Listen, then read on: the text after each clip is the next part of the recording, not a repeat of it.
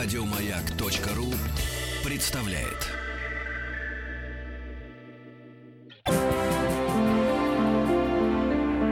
Театр у микрофона. Трансляция из летней студии «Маяка» в Сокольниках. Добрый день, дорогие друзья. В этой открытой студии Вадим Тихомиров. И сегодня в нашей рубрике «Театр микрофона» мы встречаемся с замечательным писателем, русским писателем, российским писателем. Один из немногих коммерчески успешных писателей не только в России, но и за рубежом. Это Дмитрий Глуховский. Здравствуйте. Здравствуйте. А, совсем недавно Дмитрий выпустил свою новую книгу, это «Метро 2035», и сегодня мы будем как бы презентовать, ну так, заочно эту книгу, и Дмитрий будет читать для всех наших слушателей, как которые находятся и по ту сторону радиоприемников, и те, которые находятся здесь, в студии, будет читать отрывки своего нового романа. Я надеюсь, что те, кто собрались здесь, в Сокольниках, или еще успеет приехать, встретить эту книгу благосклонно, да или нет? Отлично. Все, Дмитрий, мы, главное, мы размяли их. Ну, а теперь, Дмитрий, вам слово. Люди в нашей стране вообще не привыкли, чтобы их о чем-то спрашивали, как бы с ними как-то советовались. Э, спасибо большое. Я хотел в двух, словах э, рассказать просто о чем роман, на всякий случай, если кто-то из вас э, уважаемые зрители или радиослушатели не в курсе. Речь в трилогии «Метро» о том, как 20 лет спустя Третьей мировой войны, которая уничтожила весь наш мир и цивилизацию, люди остались, выжившие остались только в э, туннелях и на станциях московского метрополитена, потому что московское метро — это самый большой в мире противоатомный бункер. И вот 20 э, лет спустя жизнь на поверхности Земли все еще невозможно, и только на станциях метро, каждый из которых превратился в такой своеобразный поселок или город-государство, центральной системы управления больше нет, а продолжает существовать жизнь и остатки цивилизации. И главный герой, Артем, парень, которому 26, э, единственный практически из всех, кто все еще надеется однажды выбраться на поверхность и вывести туда все человечество. Такой своеобразный ремикс э, легенды значит, Таданка угу. Горьковской. И узнает, что есть, оказывается, где-то в, значит, в дебрях, в, на, в подземельях метро человек, которому удалось принять радиосигнал от выживших. Он отправляется в поход от станции к станции, из одного такого города-государства к другому, а, для того, чтобы узнать, как, как удалось поймать радиосигнал и где, собственно, есть еще на Земле место, пригодное для обитания. Это общая фабула романа «Метро 2035». А сейчас хотел вам а, зачитать одну из глав. Это шестая глава под названием «8 метров». «Тут у нас дорога в одну сторону», — на прощание сказал им командир погранзаставы. И тогда им стало интересно, куда их вынесло — Менделеевская оказалась полутемной, туманной от пара и промокшей насквозь. Лестница перехода с соседней Новослободской спускалась не на напольный гранит, а в озеро. Тут люди жили по щиколотку в стылой бурой воде. Артем расстегнул свой баул, там лежали его болотные сапоги, повесил на себя заодно и автомат. Гомер тоже был в резине. Сразу видно бывалого путешественника. «Не знал, что его прорвало», – пробурчал Леха, ежись. Там и сям валялись в воде сколоченные из гнилого дерева рамы, немного приподнимающие человека над дном. Набросаны они были как попало, и никто не пытался сбивать их в остров или в дорогу. «Поддоны», — узнал Гомер, обмакивая себя в холодную муть, чтобы дойти до, деревян... до деревянного помоста. В фурах раньше такие использовали, и все Подмосковье в рекламных щитах. Куплю поддоны, продам поддоны. Целый черный рынок этих поддонов. И вот думаешь, на кой черт вообще кому сдались эти поддоны? Оказывается, их к потопу скупали. Ну и поддоны давно отсырели и утонули сантиметров на несколько. Увидеть их сквозь грязь можно было только совсем вблизи, только глядя себе прямо под ноги. А со стороны и вправду казалось, что все тут сплошь одно взбаламученное библейское море. «Они тут все как пророки, прямо по воде чудесно гуляют», — усмехнулся Гомер, глядя на шлепающих местных. Леха тоже ценил. Не, будто навозом залито. Скоро зрачки забыли, как ярко сияла Ганза, и им стало хватать с избытком здешнего скудного света. Горел жир в плошках, где попало, у кого нашлось. Иногда за ширмами из магазинных пакетов, выцвевших, но не до конца. «Вроде китайских бумажных фонарей», — указал Гомер. «Красиво, а?» Артему по-другому показалось. В арках, которые сначала чудились сплошными и черными, обнаружились пути, но необычные, как в прочих станциях. На Менделеевской грани между платформой и путями не существовало. Мутная вода все выровняла. Надо угадать, где еще можно стоять, а где придется оступиться и хлебнуть. Но главное вот, Как отсюда дальше-то идти? Выход наверх был завален и запечатан. Переход отрезан. Туннель по шею налит холодной грязной водой. Еще фанило от нее, небось. Поди искупнись в такой.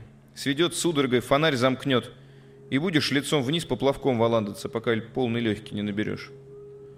Вдоль невидимых путей сидели местные, почесываясь, ловили в глубине какими-то сачками, лучше уж даже не думать, кого, и тут же в сырую глотали. «Мою глисту увел! Верни глисту, падла!» — вцепился один рыбак другому в патлы. Ни лодок, ни плотиков у них не было. Никуда деться с Менделеевской не могли они, да и не собирались. А Артему с Гомером как быть? Почему затоплено тут все? Ниже она, что ли, чем Новослободская? Вслух сказал Артем. На 8 метров глубже, извлек из памяти Гомер. Вот вода оттуда вся сюда и течет. Стоило отойти подальше от ступеней перехода, облепили ноги тощие дети. К ганзейскому кордону они соваться не смели, как-то их оттуда отвадили. «Дядь, пульку! Дядь, пульку! Дядь, пульку!» Клянчили они. Тощие, но жилистые. «Опа!» Ловишь чужую ручонку в кармане, скользкую, быструю, верткую. Вроде поймал только что, а пусто. И кто это был из дьяволет, не узнаешь. Подземные реки обтекали все метро, скреблись в бетон, просились впустить на глубокие станции. Кто мог, выгребал. Укреплял стены, откачивал жижу, сушил сырость. Кто не мог, тонул молча. На Менделеевской народу было лень грести и тонуть. Перемогались временно, как придется. Воровали где-то трубчатых строительных лесов, разгородили ими зал, свинтили себе из них угли, скарабкались повыше под потолок и там повисли на этих железных лианах. Кто постеснительней, намотал вокруг своего гнезда пластиковых пакетов, чтобы ему в жизнь снаружи не пялились. Кто попроще, прямо с верхних ярусов при всех в воду звонко дела делал. И ничего. Раньше зал Менделеевской, торжественный и сдержанный, белого мрамора, с просторными округлыми арками, подходил бы, к примеру, для дворца бракосочетаний. Но грязевые потоки отслюнявили от стен мраморные плиты, закоротили электричество и погасили хитро изломанные металлические люстры. А людей превратили в земноводных – Вряд ли кто, кто тут еще женился. Забирались просто повыше, чтобы задницу не намочить, и спаривались наспех. Кто не ловил глисту, сидел по своим ярусам нарам, безучастно и пришибленно. Лупились в темноту, несли околесицу и безмозгло похихикали. Других занятий тут, кажется, не имелось.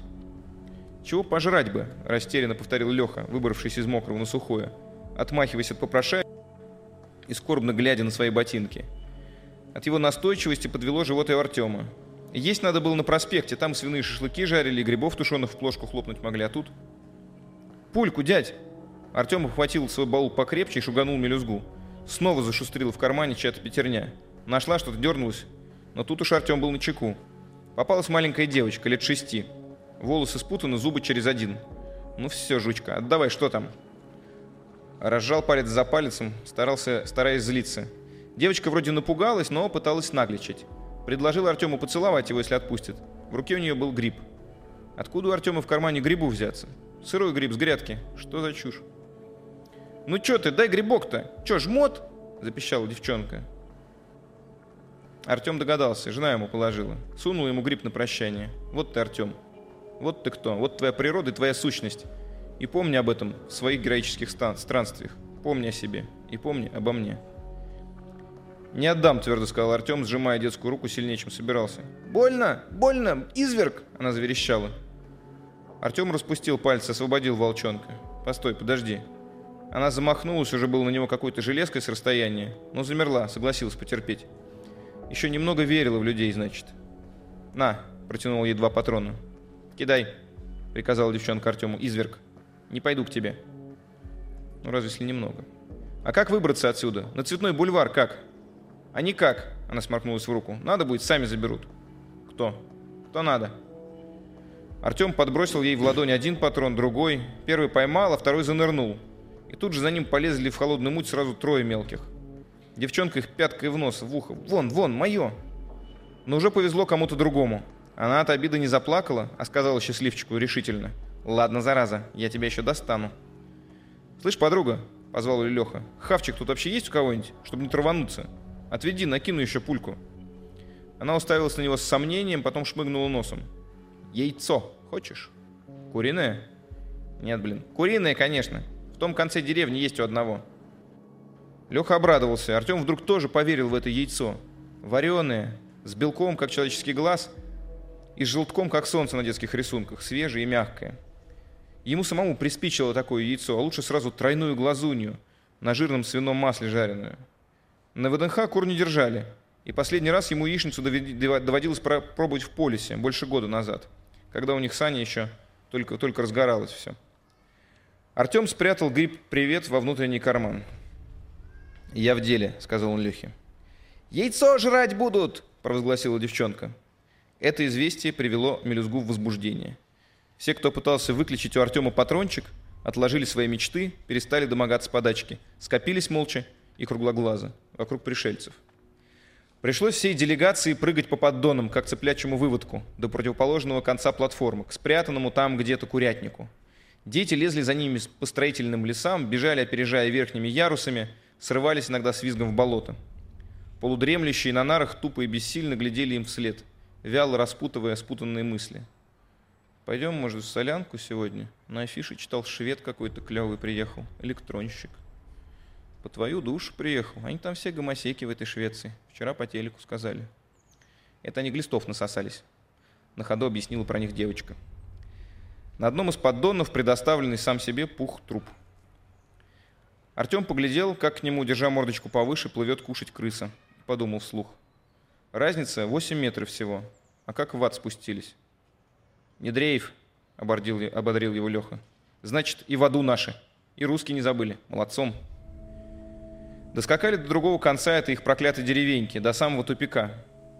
«Во!» — девчонка сплюнула. «Тут он. Давай пулю». «Эй, хозяйка!» — крикнул брокер вверх. «Говорят, яйцами торгуешь?» «Есть такое!» — сверху свесилась спутанная борода. «Пулю давай! Давай пулю, изверг!» — забеспокоилась девчонка. Леха вздохнул горько и жадно, но проводника рассчитал. С окружных нар за этим завистливо наблюдали. «Почем?» «Две!» — затребовала борода. «Две пули!» «Мне бы пару еще, и вот товарищам штучки три. Сделка века, брат, у тебя вырисовывается!» Наверху зашевелились, закряхтели. Через минуту перед гостями предстал мужичок. В пиджаке на голое тело. Срам прикрыл белой юбкой, сделанной из прорезанного снизу широкого пакета с вытертой надписью «Аша». Борода встрепанной замусорена, глаза пламенеют горящим жиром. В одной руке мужичок нес уверенно, как царскую державу, символ власти. Испачканное пометом куриное яйцо. Другой нежно, но надежно обнимал исхудавшую курицу с загнанным взглядом. «Олег», — с достоинством представился бородач. «А скидка, Олежек, есть?» — побренчал сумой брокер. «У всего своя цена», — твердо сказал Олег. «Яйцо два патрона стоит». «Ладно, черт с тобой уже, давай это сюда. Вареное и еще четыре. Вот тебе раз, два, пять, десять». «Нельзя», — Олег покачал головой. «Что нельзя?» «Яйцо только одно. Дайте две пули. Лишнего мне не надо». «Как одно?» — растерялся Артем. «На всю станцию одно. Сегодня». Бери, пока другие не перекупили. И оно сырое. Варить тут не на чем. И как его? Нахмурился Леха. Пей как. Вот тут тюкни и пей. Олег показал как. Но деньги вперед. Ладно, вот те патроны. Я сырые боюсь. Однажды месяц провалялся, чуть не сдох. Сварю где-нибудь сам. Не, Олег яйцо из рук не выпустил и патроны не взял. Тут пей, при мне. Или не продам. Это еще почему? Удивился брокер. А потому, рябе нужен кальций. Она из чего, по-вашему, должна скорлупку производить? Волчья девочка стояла рядом, наблюдала, набиралась ума разума. Остальные повылазили из сумрака и готовились к чему-то. Не только дети, и взрослые, кто поближе жил, тоже придвинулись. «Чего?» – переспросил Леха. «Скорлупка из кальция состоит. В школе учился? Чтобы новое яйцо снести, ей нужен кальций. Где я его тут вам возьму? Так что хряпы давай. И скорлупку на базу. Склет скорлупку, завтра можете за вторым приходить». «И за это два патрона?» У всего своя цена. Олег был непреклонен. Я на людях не наживаюсь. На один патрон ряби грибов куплю, на другой себе. На день. А завтра новое яйцо. Все все работает. Как швейцарские часы. Ты не захочешь, вон зундеркоманде загоню. Они гоголь-моголь ценят. Ну, берешь? Кому? Спросил Гомер. Давай сейчас свой гоголь-моголь, пробурчал Леха. Только аккуратно скорлупу бей. Внутрь, чтобы. Да не учи ученого. Тюк. «Мастерски пробил», – прошептал уважительно кто-то в собравшейся вокруг толпе. «Вкусно, а?» – завистливо протянул мальчонка со вздутым животом. «Ну ты быстро-то ты не пей так! Потяни, почувствуй!» посоветовала еле отличимая от мужчин женщина. «Желточек ты, желточек, пошел уже, кто видит?» «Каждый день он как будто яйца жрет». Лехе болельщики не мешали, он их не замечал. А то варить его еще. Яйцо сырым хорошо, белок как жидкое стекло. Вот душа человеческая, наверное, как-то так выглядит. Почесывая в бороде, сказал Олег. «Слышь, дядь», — сказал ему Артем, — «а как выбраться-то отсюда?» «Куда? Зачем? Что у вас дальше? На Цветной бульвар?» «Чего там ловить-то? Нечего», — категорически заявил Олежек. «А вот если, скажем, смакуя измазанное яйцо, призадумался брокер, если бы пойти тебе таскать червей и каждый день одно яйцо откладывать, а потом сразу два десятка продать на Ганзу, а на выручку купить себе вторую курицу, ты ведь тогда перестанешь в ноль работать. За месяц в плюс выйдешь, а? И ее глистой кормить. Кура – животное деликатное, она от глисты сдохнет. Ученый тут мне вертеть. Но если цыплят подождать, вот если бы я тебе пуль в кредит под петуха дал, Леха поиграл, позвенел оставшимися патронами, или даже вложился бы этим петухом за 50% в нашем будущем акционерном обществе, а? Тут волчья девочка, за всем этим следившая безотрывно, не вынесла дальше скуки честной жизни, метнулась, поднырнула и дала брокеру по руке снизу. Острые латунные пилюли всплеснулись, попадали сквозь доски поддона, сквозь грязюку на дно. Яйцевые болельщики взбудоражились. «Ах ты дрянь ты мелкая!» – завопил брокер. Прибью к ядреной матери. А ну, сдали все назад. Вот он, кредит-то твой, обрадовался Олежек. Влезать еще в кабалу. Да пошел ты! Леха опустился на колени и стал шарить через муть в холодной воде, выискивая свои утопшие патроны. Недопитое яйцо он держал высоко, в свободной руке. Девчонка закарабкалась куда-то недосягаемо, затаилась среди рваных пакетов и, наверное, молилась там своему беспризорному богу, чтобы брокер не все пульки со дна достал. Остальные, имея в виду Артемов автомат, лезть на, рожон убоялись. «От денег счастья нет», — приговаривал Олег. «Человеку много не надо. Что мне, одно яйцо или десять? Одного мне аккуратно хватает. А от десяти заворот кишок может быть. Всегда так жил и еще проживу». Но тут подлый бог бомжей учел девчачий шепот, вырвал волосы с своей бороды колтуном, произнес абракадабру, и брокер Леха вместо патрона поймал гребущий пятерню бутылочный осколок. Вытащил, а там порез, как раскрытый младенческий рот. Тошнит черной кровью. «Суки! Ну вот суки вы все!» Прямо Леха заплакал от злости. Смял чертово яйцо и зашвырнул его в темень. Люди ошеломленно стихли. «Гад! Гадина! Ты что же? Что ж ты это?» Олежек прямо обомлел от того, как жестко и быстро хрустнула скорлупа, и как мгновенно она канула. «Ты гад! Гадина ты паршивая! Скотина ты!» Он полез вместе рябой по острой воде голыми ногами, куда запропастилась скорлупа. Вон, кажется, она белела. Но до нее первая голодная крыса добралась, вцепилась и потащила вереща куда-то на свой круг. И там сгинула. Это Олежка привело в отчаяние. Он посадил куру на жердочку и попер на брокера, нелепо размахивая руками. Столько лет в метро пробыл, а драться не научился. Брокер ткнул его, коротко левый в подбородок, и сразу опрокинул. С поддона, купая бороду через дырявые доски, Олег бубнил отчаянно и униженно. «Жизнь всю мне! Скотина! Жизнь мою об колено! Торгаш хренов!» Ученый. За что? Ты меня за что так? Люди от переживания подались вперед. Артем на всякий случай перещелкнул предохранитель мать, взялся посподручней. Но вступаться за бедолагу никто не спешил. Но вот и Олежику раздали, шепталось вокруг. Ай, нефига, будь жировать. Пусть теперь как все. Олежик заплакал. Да на Ганзе вон песку, на Слободской ремонт, пускай песок поклюет пробовал утихомирить его Гомер. Да у нее, может, еще одно так получится на внутреннем резерве. Умник, понимаешь, ты в куриных резервах. На Ганзу сам иди, песочку-то вам сыпанут. Леха потерянный сжимал здоровой рукой запястье резаной, страшноватый рот в его ладони не закрывался. И всем ясно было, что брокеру нужно срочно, вот прямо сейчас, заливать спиртом, потому что в этом поганом мелководье водится такое всякое, что через день Лехе будет непременная гангрена. «Самогон тут есть у кого-нибудь?» — крикнул Артем драным джунглям. «Сполоснуть!» В ответ ему похихикали, по обезьяне глумливо. глумливо. «Самогон, а? Сполоснуть!» «У вас же вон, полстанции в хлам. Гоните же вы из чего-то!» «Да хоть бы из навоза!» — попросил Леха. «Так это они глисту сосут», — объяснил кто-то сочувствующий. «Глиста им эти мульты показывает, а спирту в ней нет». «Ничего не могут», — разозлился брокер, — «сухоруки». «А иди у солдатиков попроси», — посоветовали ему.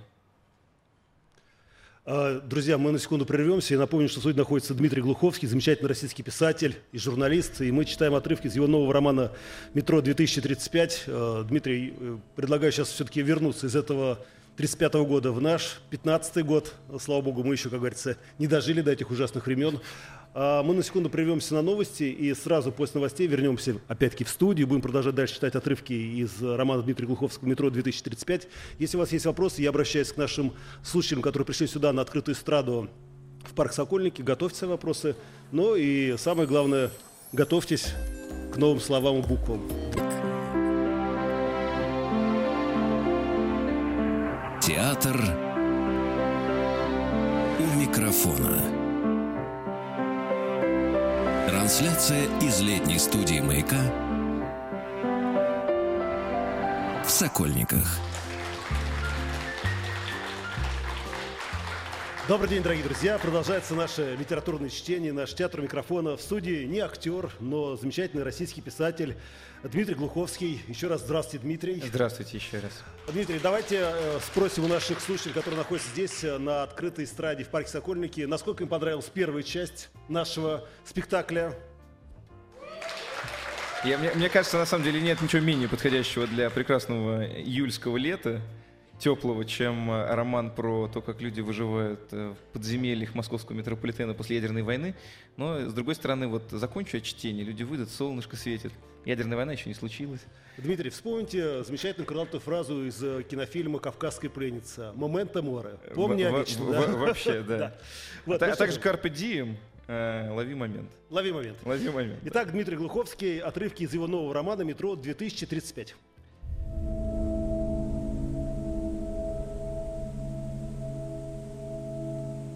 Леха потерянный сжимал здоровой рукой запястье резаной. Страшноватый рот в его ладони не закрывался, и всем ясно было, что брокера нужно сейчас, вот срочно, заливать спиртом, потому что в этом поганом мелководье водится такое всякое, что через день Лехе будет непременный гангрен. «Самогон тут есть у кого-нибудь?» — крикнул Артем драным джунглям. «Сполоснуть». В ответ ему похихикали, по обезьяне глумливо. «Самогон, ага, сполоснуть». «Да вот же у вас Полстанции в хлам. Гоньте же ведь с чего-нибудь. Да хоть из чего угодно уже, попросил Леха. Так это они глисту сосут, объяснил сочувствующий. Глиста им мульты показывает, а спирта в ней нет. Ни хрена не могут, разозлился брокер. Сухорукие. А ты иди вон у солдатиков попроси. На погранзаставе, посоветовали ему. Да-да, у солдатиков, засмеялся другой. Правда. Артем взял Леху за плечо. Пойдем по, к этим, к погранцам. Вернешься на Ганзу, у меня визы же стоят у нас. У нас. А свитер этот вон ушел давно. Тебя заклеит, а там разбежимся. «Куда?» — скричал Олежек. «Вы куда собрались? А? А я? Мне-то что делать? Яйцо выкинули мое!» «Я к этим обратно не пойду», — заортачился брокер. «Куда собрались?» — не слышал Олежек. «Вы мне всю алгебру поломали!» «Так, дядь». Артем взялся за рожок, чтобы выщелкнуть оттуда Олегу утешение — но тут иначе все понял. «Палач! Каратель! Убить меня? А и стреляй!» Он поднялся с колен, схватил ствол и ткнул себе его в живот. Громыхнуло. Отлетела, порхая щипанными крыльями, курица, забегала полоумно по поддону. Люди обалдели, оглохли. Звенело бесконечное эхо, уплывая по подземной реке. «Ты что?» — спросил у Олежка Артем. Тот сел. «Вот так вот», — ответил он. Пиджак на животе у Олега мог чем-то блестящим, который, стекая ниже, на белой полиэтиленовой юбке уже понятно виднелась, как жидкая оранжевая кровь. Нелепица какая-то.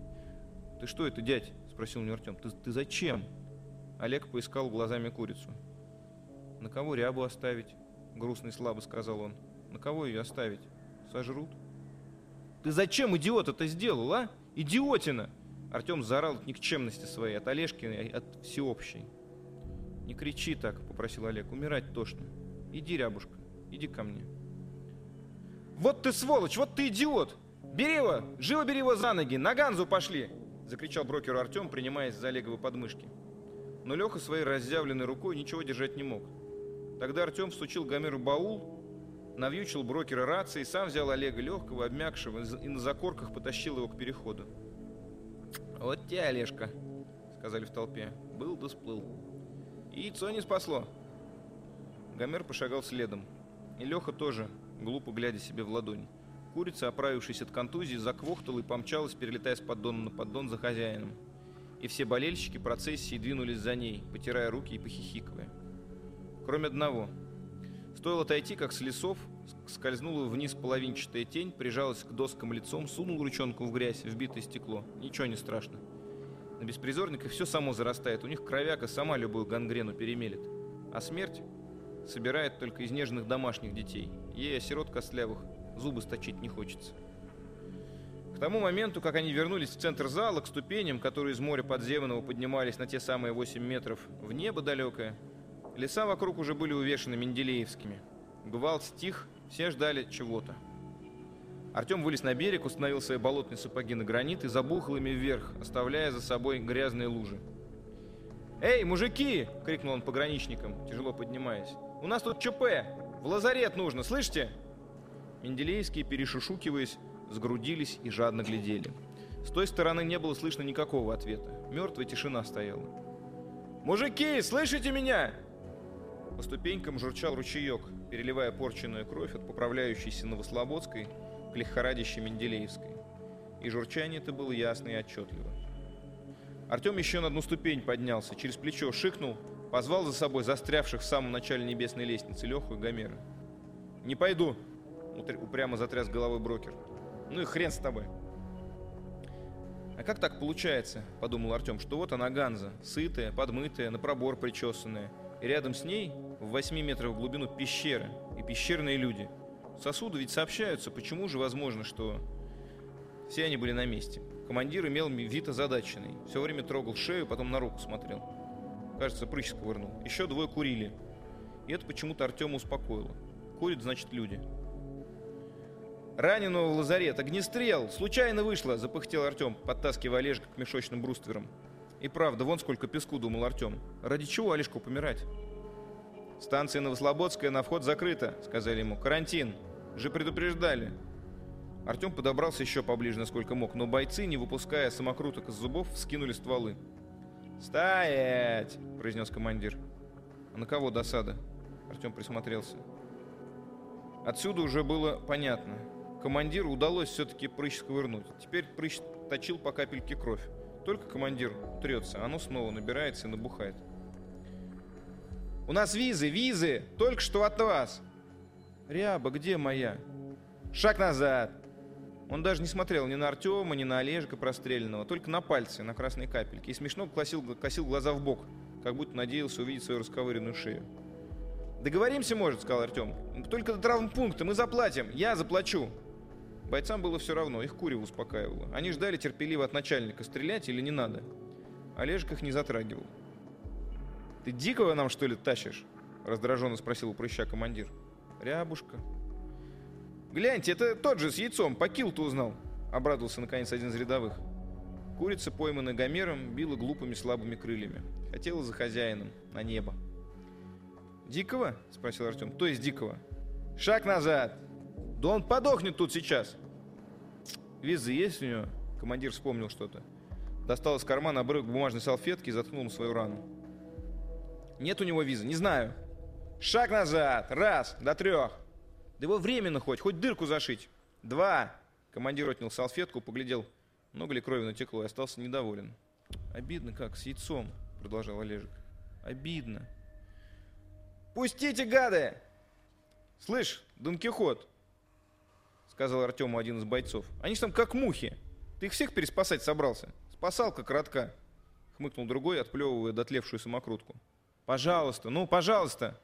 Три. Нарушение государственной границы. Командир поморщился. Прыщ никак не затыкался. В первый раз он на Олежика посмотрел, чтобы в него прицелиться. Чиркнуло, как кремень, тюкнуло. Автоматы с глушителями берегут на Ганзе солдатские уши. И выщербила пули стену и клюнула потолок. Пыль вниз опустилась, как занавес. Спасла Артема только служба. Наука телу без ума обходиться. Кожей чувствует, где автоматное дуло свербит, свербит будущее гибелью и падать, на землю бросаться, отклоняться от гибели, ничего еще головой не понимая. Упал, свалил с себя живой куль, пополз, вытаскивая Олежка за собой. По ним еще стрельнули, стараясь попасть, но пыль мешала. «Гады вы!» Хлестанул тут же еще на голос. Бетоном окрошило. Обезьяны сзади заулюлюкали восторженно. «Ага, хлебани нашинского! Песочку всыпальте, а? Думал, ты белый человек. А давай-ка еще попробуй!» Нет, тут можно было только бесполезно умереть. Больше ничего не поделать. Артем скатился на одну ступень вниз, еще на одну, подтянул Олега. Тот напряженно дышал и старался особо не кровить, но бледнел и бледнел. «Слышь, дядь, ты даже не думай, ясно? Как выбраться от вас? На Цветном бульваре должно что-нибудь быть. Что-нибудь там должно быть, а, дед?» «Бордель там был», — вспомнил Гомер. «Вот, и при борделе должен быть врач. Ну, может же, поплывем туда. Ну не засыпай мне, гад! Я тебе сейчас не спать!» Но до борделя не доплыть было. Ни Олежку и никому, и не на чем. Оба канала по краям платформы были с пустым берегом. «Зря, не жилец он», — сонно приговорил Олежка Брокер. «Сейчас, сейчас», — сказал Артем. «Мне умереть хочется», — подтвердил Олег. «И яйцо мое разбили. Очень устал жить». «Пасть заткни свою». «Нашел, как отсюда выгрести!» Артем стволом пихнул застывшего брокера. «А ты покажи пузо!» Ну что, грязная кожа, кожа дыра, перекачивает жиденькую водицу изнутри наружу, и все перемазано. Гомер тоже посмотрел, пожал плечами. Умрет или не умрет, Всевышнему известно. Умрет, наверное. Леха взялся за своего нательного Христа, как за парашютное кольцо. Зашевелился и пошел, оскальзываясь, пригибаясь, искать спасения. Из волчьей ямы выход искать. Кто это виноват, хотел определить Артем. Он сам виноват, этот человек с яйцом. Я не стрелял в него. Когда он умрет, он сам в этом будет виноват. Куру он, между прочим, мне пообещал, если сдохнет, сказала совсем над ухом коренастая женщина со сдутой грудью и заплывшим глазом. Нас немного связывало. «Уйди», — слабо попросил Олежек. «Ведьма». «Не бери грех на душу, тебе там кура не нужна будет. Скажи им давай, пока еще можешь». «Уйди, дай о Боге подумать». «Кур завещай и думай, а лучше сразу ее мне». Курица прикры, прикры, прикрыла глаза под гомеровой ладонью. Ей уже было все равно. «Как выбраться отсюда, теть?» – спросил Артем у Синячной. «Да куда тебе, сладкий, и зачем? Тут ведь тоже люди живут. Куру можно и вместе держать. Олежка вот колеет, а уж с тобой-то мы договоримся». Она подмигнула ему тем глазом, который еще мог мигать. «Это не я его убил», — решил Артем. «Эй, эй!» Какая-то песня послышалась, принеслась издалека. Марш. «Эй, там! Что? Там плывут кто-то, из туннеля плывут!» Леха стоял, удивленно пялись на сработавшего Иисуса. Артем подхватил Олежка, который, высыхая, все легче становился, и они медленно побежали к пути каналу. Там и вправду что-то показалось. Плот. Плот. Светил головной фонарь, плюхали весла, бодрился нестройный хор. Гребли со стороны Савеловской и как раз в направлении Цветного шли. Артем выковылил навстречу, чуть не, проваливая, не проваливаясь вместе с раненым в канал, чтобы по-идиотски в последний момент утонуть. «Стойте! Эй, стойте!» Весла перестали чистить но было не разобрать еще, что там, кто там. «Не стреляйте, не стреляйте, возьмите нас, до цветного, деньги есть!» Плот подползал поближе, ершился стволами. На нем было человек пять, вооруженные, и, теперь можно было видеть, оставалось место еще для нескольких. Все собрались на краю. Артем с умирающим, Гомер с курицей и Леха со своей рукой.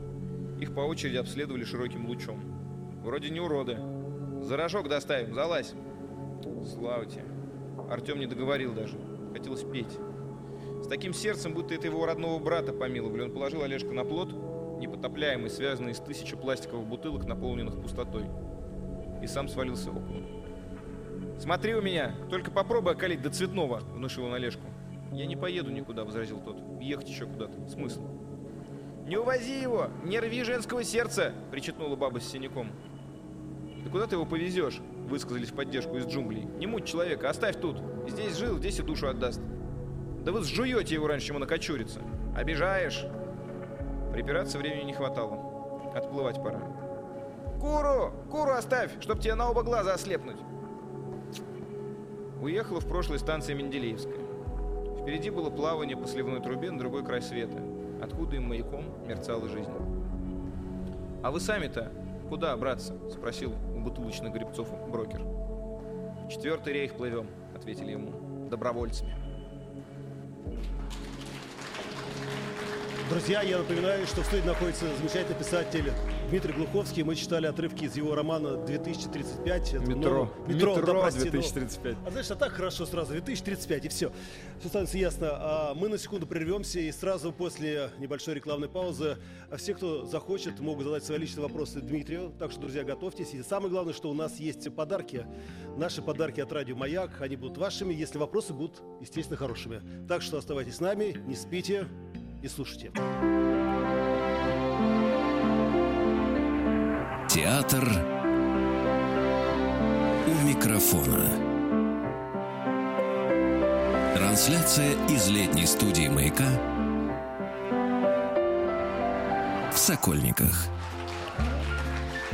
Итак, друзья, напоминаю, в студии находится Дмитрий Глуховский, писатель. Только что мы слышали роман, отрывки из нового его романа «Метро-2035». Ну а теперь, Дмитрий, придется помучить вас. Во-первых, мне показалось, что у вас э, прекрасные актерские способности. И я вдруг подумал, вот эта школа, да, в которой вы учились, 1231, с углубленным изучением французского языка. Там ведь, по-моему, хорошие театральные студии. И многие актеры вышли из этой школы. Нет, на самом деле другая ситуация. Я когда был маленький, меня друг отвел э, в ГДРЗ, Государственный дом радиозаписи звуковещания. Я там немного занимался на курсах там для юных ведущих радио «Пингвин» был такой. Радио То «Пингвин». есть я, да, я, я начинал карьеру радиоведущего лет в 10, и примерно в 11 мне дали оттуда пинка, и я закончил. Ну, какие-то, какие-то, значит, все-таки уроки ока- оказались э, выученными и вынесенными. А это были хорошие уроки. Неплохие, Дмитрий, да. я понимаю, что когда человек пишет роман, и тем более э, роман «Метро 2030...» э, господи. Нет, нет, нет, нет, предыдущий, Три. 33. Да, Это был просто действительно бестселлер, и который потряс устои мироздания, и молодежь его читала. Насколько писатель, скажем так, э, закрыт да, в некие рамки для того, чтобы понравиться старому читателю и приобрести нового в новых романах? Ну, я всегда стараюсь, э, что каждый раз снова, ну, каждая книга делать что-то новое и экспериментировать. И «Метро 2035», и я думаю, что те, кто первую книжку читал, много отличий увидят. Во-первых, 35 это не фантастическое произведение, оно гораздо в более степени реалистично, там, там никаких чудовищ, мутантов и так далее, там все, что было мистики какой-то, все, что наполняло, в общем, роман «Метро 2033», э, все, всего этого здесь нет, все про людей. Про людей, про человеческие судьбы, про то, как, как люди, в общем, живут в таких условиях, как все это терпят, почему. В общем, про русскую жизнь роман, на самом деле. Я думаю, что особенно из этой главы эм, это стало ясно. Это прямо Лев Толстой. Но как, э, на, а на деле вовсе нет. Не, ну почему же? Дмитрий, еще.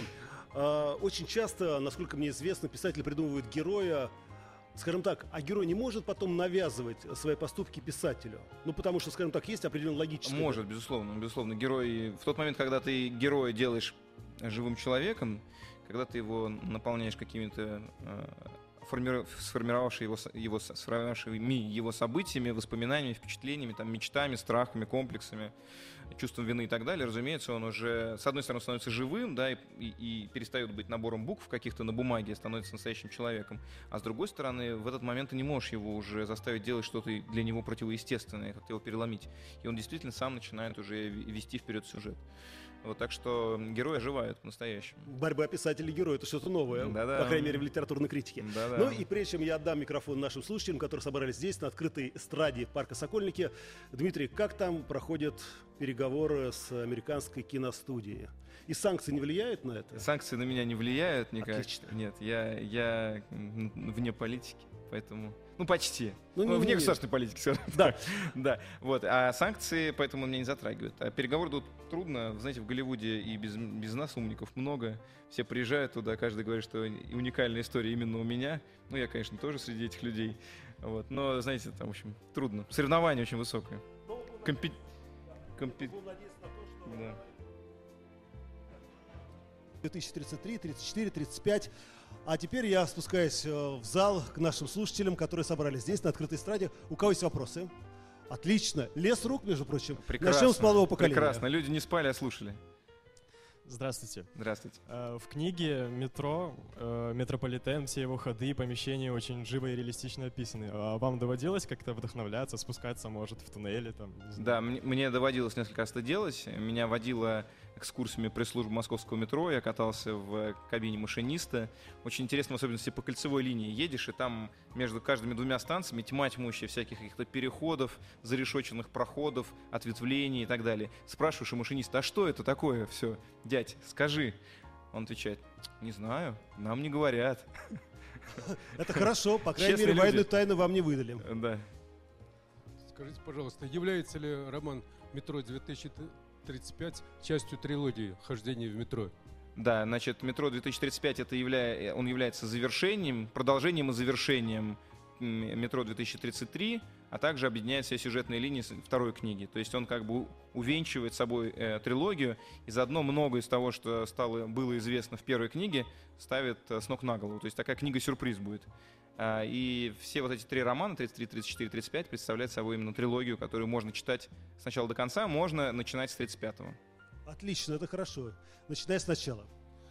Дмитрий, а скажите, если будет экранизация вашего произведения, кого бы из героев вы хотели бы сыграть, и считаете ли вы кого-то из персонажей похожим на себя чем-то из характера? Знаете, ну в какой-то степени, конечно, главный герой списан с меня. И когда я писал первую книжку, это было 10 лет назад, метро 2033 уходило, я его писал с себя тогдашнего. И новую книгу в какой-то степени, не полностью, разумеется, да, я пишу себя нынешнего. А, и при этом совершенно очевидно, что мне главную роль ни в коем случае доверять нельзя. А Мне кажется, можно вот роль Олежка, например, доверить. С яйцом, и- курицы, с яйцом и с бородой, да. А на какой станции метро вы проживаете? И если бы вы оказались в условиях метро 2035, о каком продукте вы бы мечтали, как вот человек попадает на необитаемый остров, да, и говорит там о Кока-Коле мечтает, о жвачке. А вот что бы у вас было в приоритете? А, Я живу на станции метро Кутузовская, она лежит на поверхности, поэтому мне хана. То есть я, я не добегу, вот, явно не доползу, там, ближайшая Киевская, мне кажется, что это уже смертельная доза будет облучения. А, о чем бы я мечтал? Не знаю, мне кажется, я- неплохо было, если бы iPhone работал, знаете. Да, чтобы можно было продолжить сидеть в воображаемом мире. Хотя без интернета там 2035 делать Да, нечего. Дмитрий? А? Метро в 2035 году, чтобы iPhone работал. Да-да-да. А насколько вот вам э, близок этот сюжет э, подземелья и почему именно такая идея пришла? Может быть, лучше бы написать какой-нибудь детектив? Детектив, вы знаете, э, вот э, я тут эм, беседовал с одним очень известным автором детективов, очень известным, наверное, самым известным. И он мне объяснил такую вещь. Он говорит, детективы всегда пишутся по очень строгой, жесткой формуле. А, И там, собственно, какого-то особенного пространства для творчества нет. Ты вот начинаешь, у тебя дальше все вот прям буквально график, вот здесь вот это происходит, здесь вот это происходит. И, и все детективщики так работают. Я так никогда не работал, у меня всегда это импровизация. Я когда начинаю роман, не, не знаю толком, чем он кончится, и точно уж не знаю, что будет происходить в каждой следующей главе или, или через две. И я вместе с главным героем все это для себя открываю. И поэтому так удивляюсь, и поэтому как бы как в первый раз описываете эмоции, могу и читателя заставить что-то почувствовать, как в первый раз. А когда ты работаешь по готовой схеме, конечно, выходит очень а, механистично и так а, не очень живо. Я хочу получать удовольствие от книг, и поэтому я стараюсь книги разные как-то как все-таки делать, производить, чтобы они и жанры друг от друга отличались, и героями. Если я удивляюсь, то вы тоже удивитесь. Если я буду делать по формуле, то вы заскучаете. Друзья, это был Дмитрий Глуховский, и надеюсь, что мы удивимся, когда трилогия, ну так, после того, как мы убьем главного героя и все закончится хорошо, все-таки продолжится. Метро 2035, да. Спасибо большое, Дмитрий Глуховский, метро 2035. До Спасибо. встречи в нашем открытом радиотеатре. Еще больше подкастов на радиомаяк.ру.